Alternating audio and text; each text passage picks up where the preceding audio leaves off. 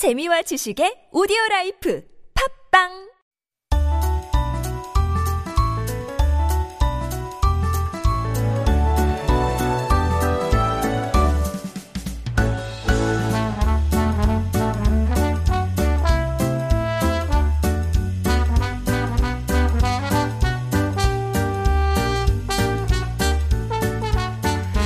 And welcome back to part two of Life Abroad. We are kicking off the new season of Making Connections with a very special interview with the president of the Korea Foundation, Dr. Lee Geun. He is an international relations expert who served as policy advisor for the foreign ministry. He's a professor of international relations at Seoul National University, Graduate School of International Studies, and also served as the vice president and dean of the same school, the SNU office of actually international affairs. And welcome to Life Abroad, Dr. Lee. Thank you very much for inviting me. It is our pleasure. Thank you so much for joining us. Uh, we have many, many questions for you. Fascinating discussion, especially I think at this time when we hear so much about Korea's culture and and um, popular culture really gaining a lot of attract uh, attention and popularity around the world. So we're also going to discuss how Korea Foundation is working to propel that and promote that as well. So, the Korea Foundation, for our listeners who may not know, it's the public diplo- diplomacy arm of the Ministry of Foreign Affairs. And so, public diplomacy, it's a term that has been kind of bandied about, and we may have heard it one time or another.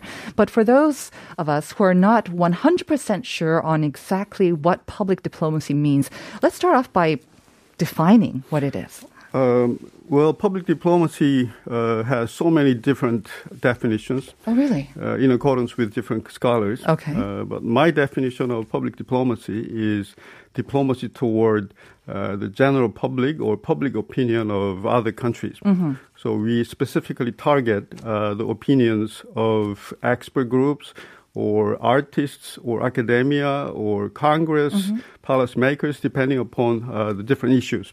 So it is about making, creating public opinion Mm-hmm. which is favorable to Korea, Korea's policies, or Korea's standing in the world.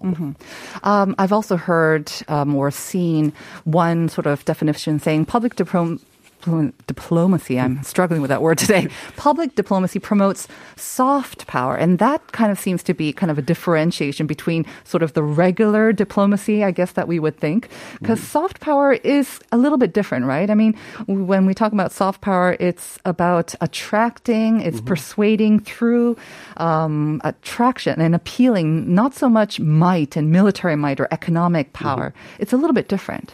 Yeah, uh, again, soft power is not a, a very simple definition, Yeah. but uh, my definition of soft power or my uh, explanation of soft power is uh, influencing others without flexing military muscle. Yeah. So uh, you can influence others by arts, ideas, theories, norms, values, or sports events. You know those kind of soft resources. So you use uh, attractiveness of Korea to influence other people's minds, thinking, you know, mindsets. So, how do you do that? Um, what are some of the activities that you focus on at the Korea Korea, Foundation? Korea Foundation uh, is an organization that build networks all around the world. In order to uh, influence others, you need networks, human networks and organizational networks. So we build networks in the Korean studies abroad, particularly uh, the universities all around the world, uh, starting from Ivy League universities in the USA and other, you know, top-rated universities like Oxford, Cambridge, King's College, or uh, Singapore National University. So we build networks over there, uh, and we promote Korean studies so that other people can understand, you know, what Korea represents, the history of Korea or culture of Korea. So we build networks in those areas, and secondly, we also build networks um, among galleries, museums. And we support uh, the curators who are interested, who are experts on the Korean culture and Korean arts. And we also uh, build networks with artists, think tanks, scholars, university students. And by building networks, we, uh, we can influence others uh, by transmitting our ideas, you know, policy, uh, you know, uh, ideas or values, uh, theories, those those kind of things. Also, uh, we introduce Korean arts, uh, Korean artists. celebrities and, and they are, are very very good assets mm-hmm. for Korea's public diplomacy sounds like a lot of work. You are doing a lot of things. not, I mean, not me, the steps.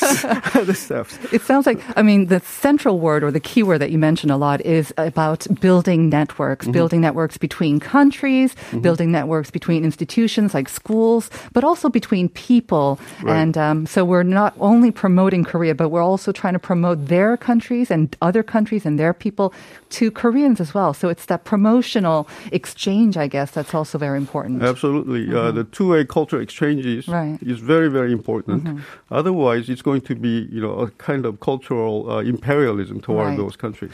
Because I remember um, when I was involved in the Pyeongchang bid as well. Mm-hmm. That was actually one of the criticism that was levied at, um, I think, previous bids or or kind of sort of Korean endeavors to win something. Mm-hmm. They said that you know, sometimes you're too intent mm-hmm. on relaying your message, but you don't do enough listening mm-hmm. and trying to learn and mm-hmm. exchange as well. You're just too focused on giving out your message. You need mm-hmm. to give a back and mm-hmm. forth. That's that's what builds trusting right, relationships. Right. And speaking of two-way yeah. uh, culture exchanges, yeah. uh, the Korea Foundation also has the so-called uh, ASEAN Culture House in Busan areas, mm-hmm. and there we introduce uh, the cultures of Southeast Asian countries voluntarily for right. them. Uh-huh. And also at the uh, Seoul office, we have uh, Korea Foundation Global Center, and there we also introduce the cultures and you know history of uh, many different countries mm-hmm. uh, which have embassies in Seoul. Right.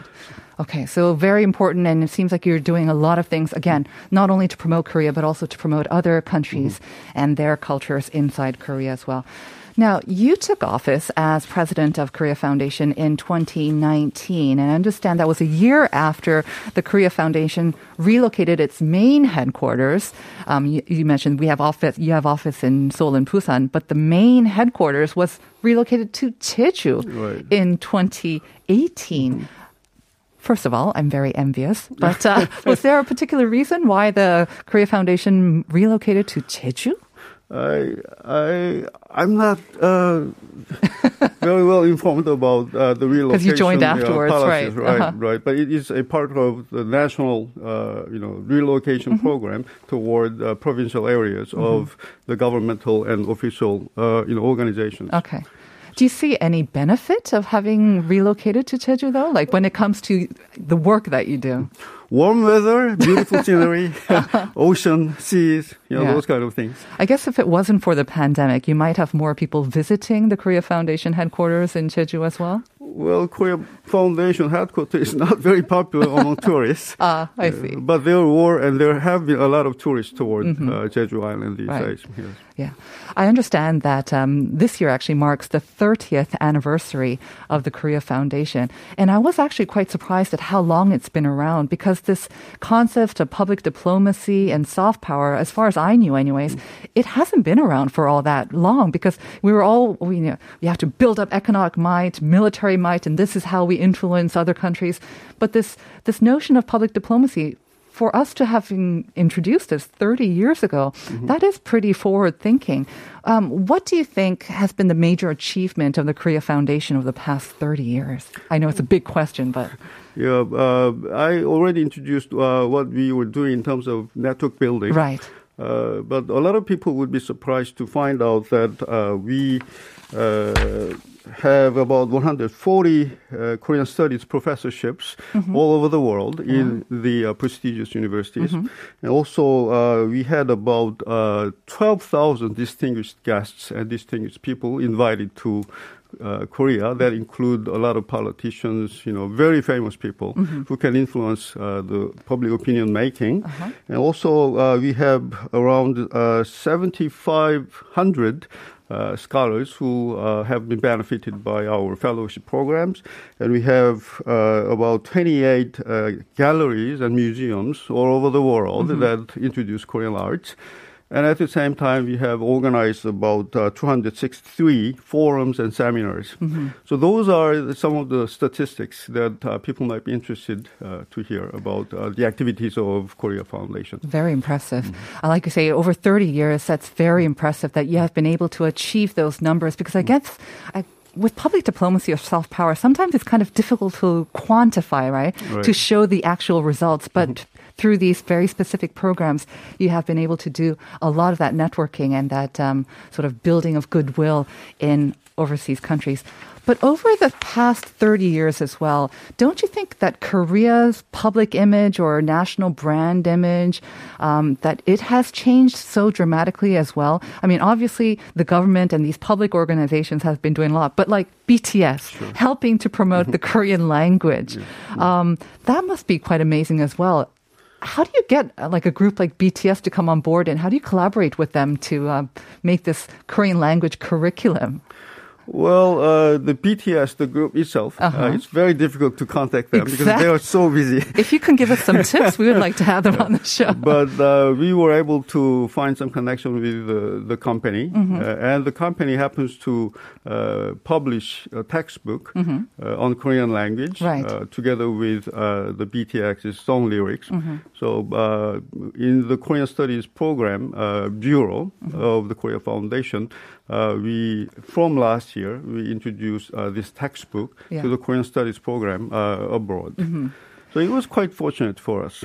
Has it been popular? What's the response been? Uh, the, the textbooks are very, very well made, and it's very popular. I can Uh, yeah, imagine. Very popular. Right. yeah. But with the 30th anniversary, I imagine you were also planning many special events um, to celebrate the 30th anniversary.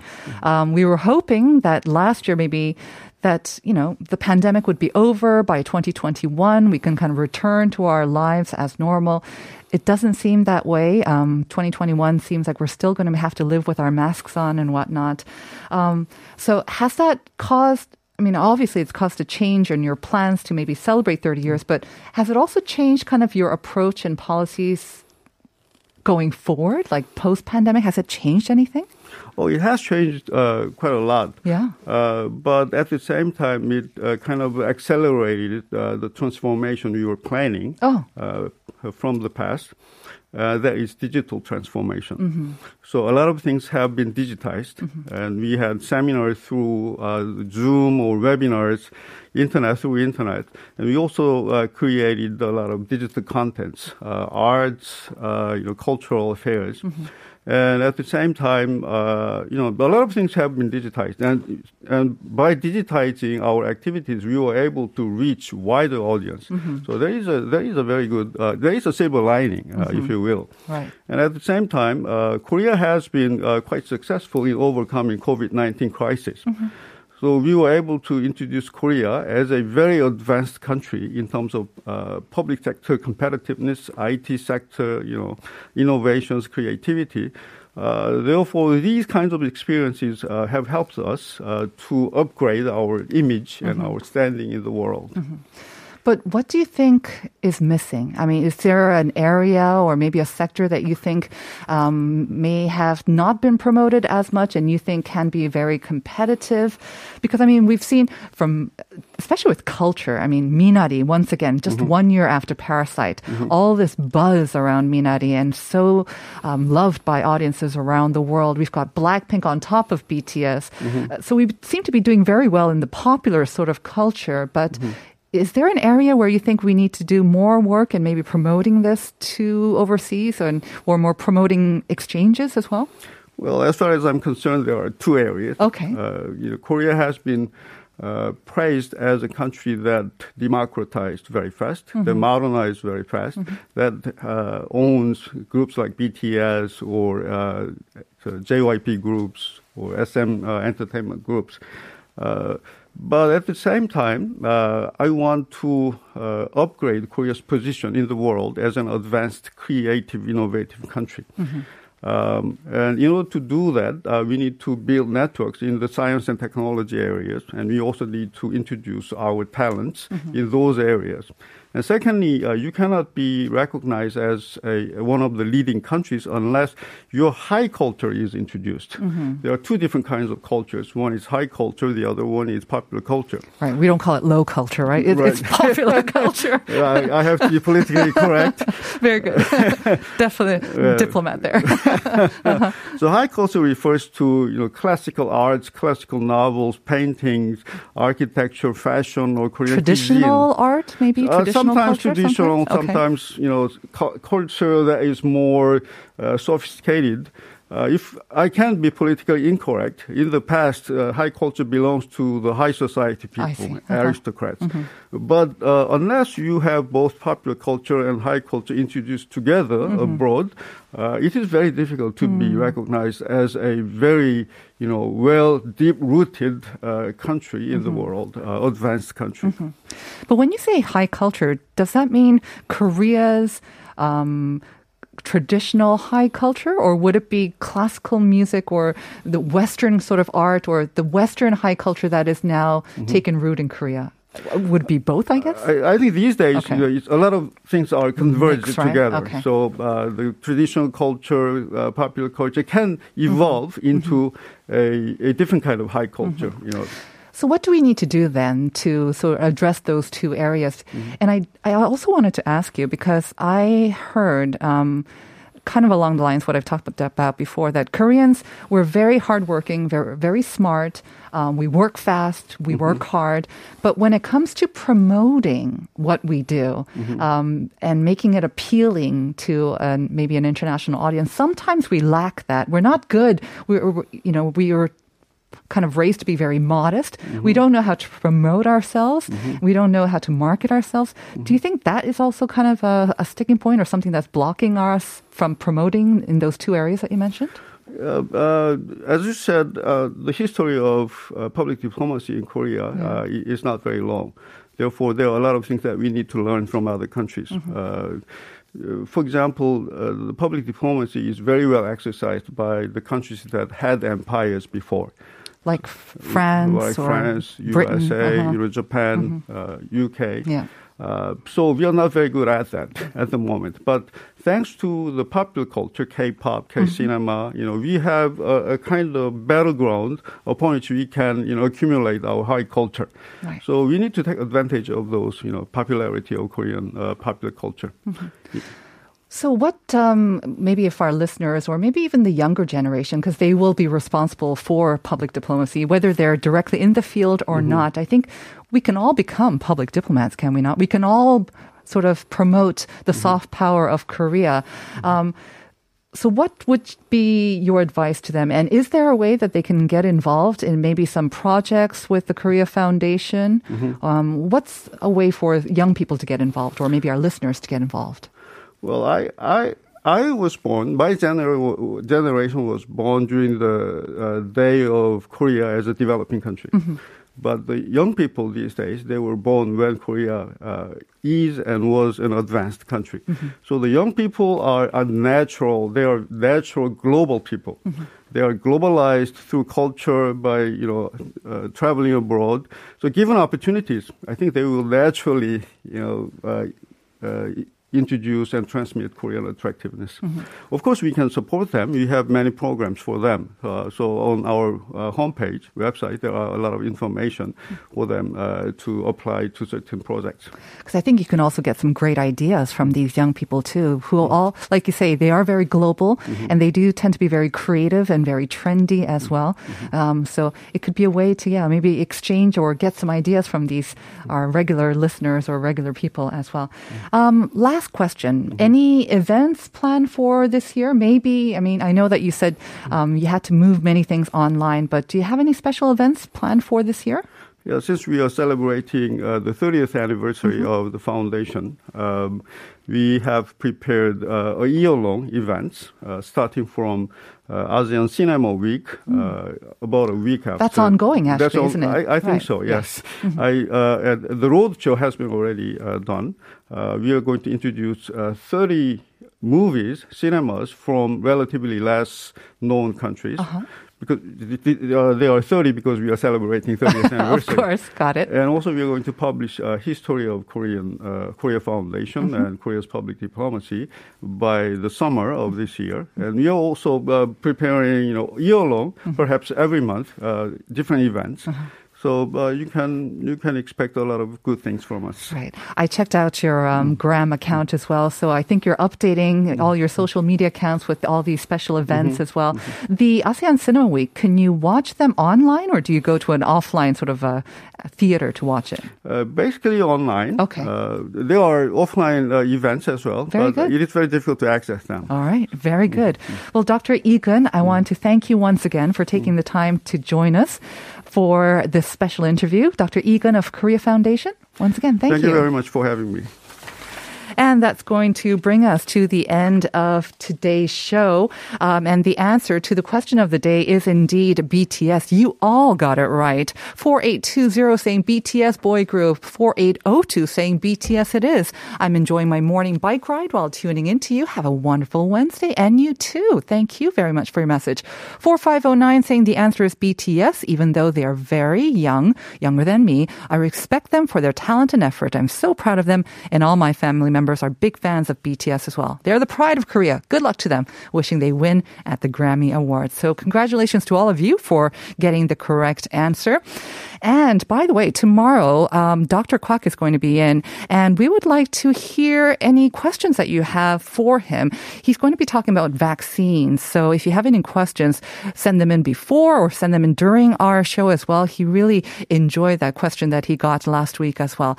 So tune in tomorrow. We're going to send you off with Boa's Atlantis Sonya. She is, of course, one of the first generation musicians to make K-pop go worldwide.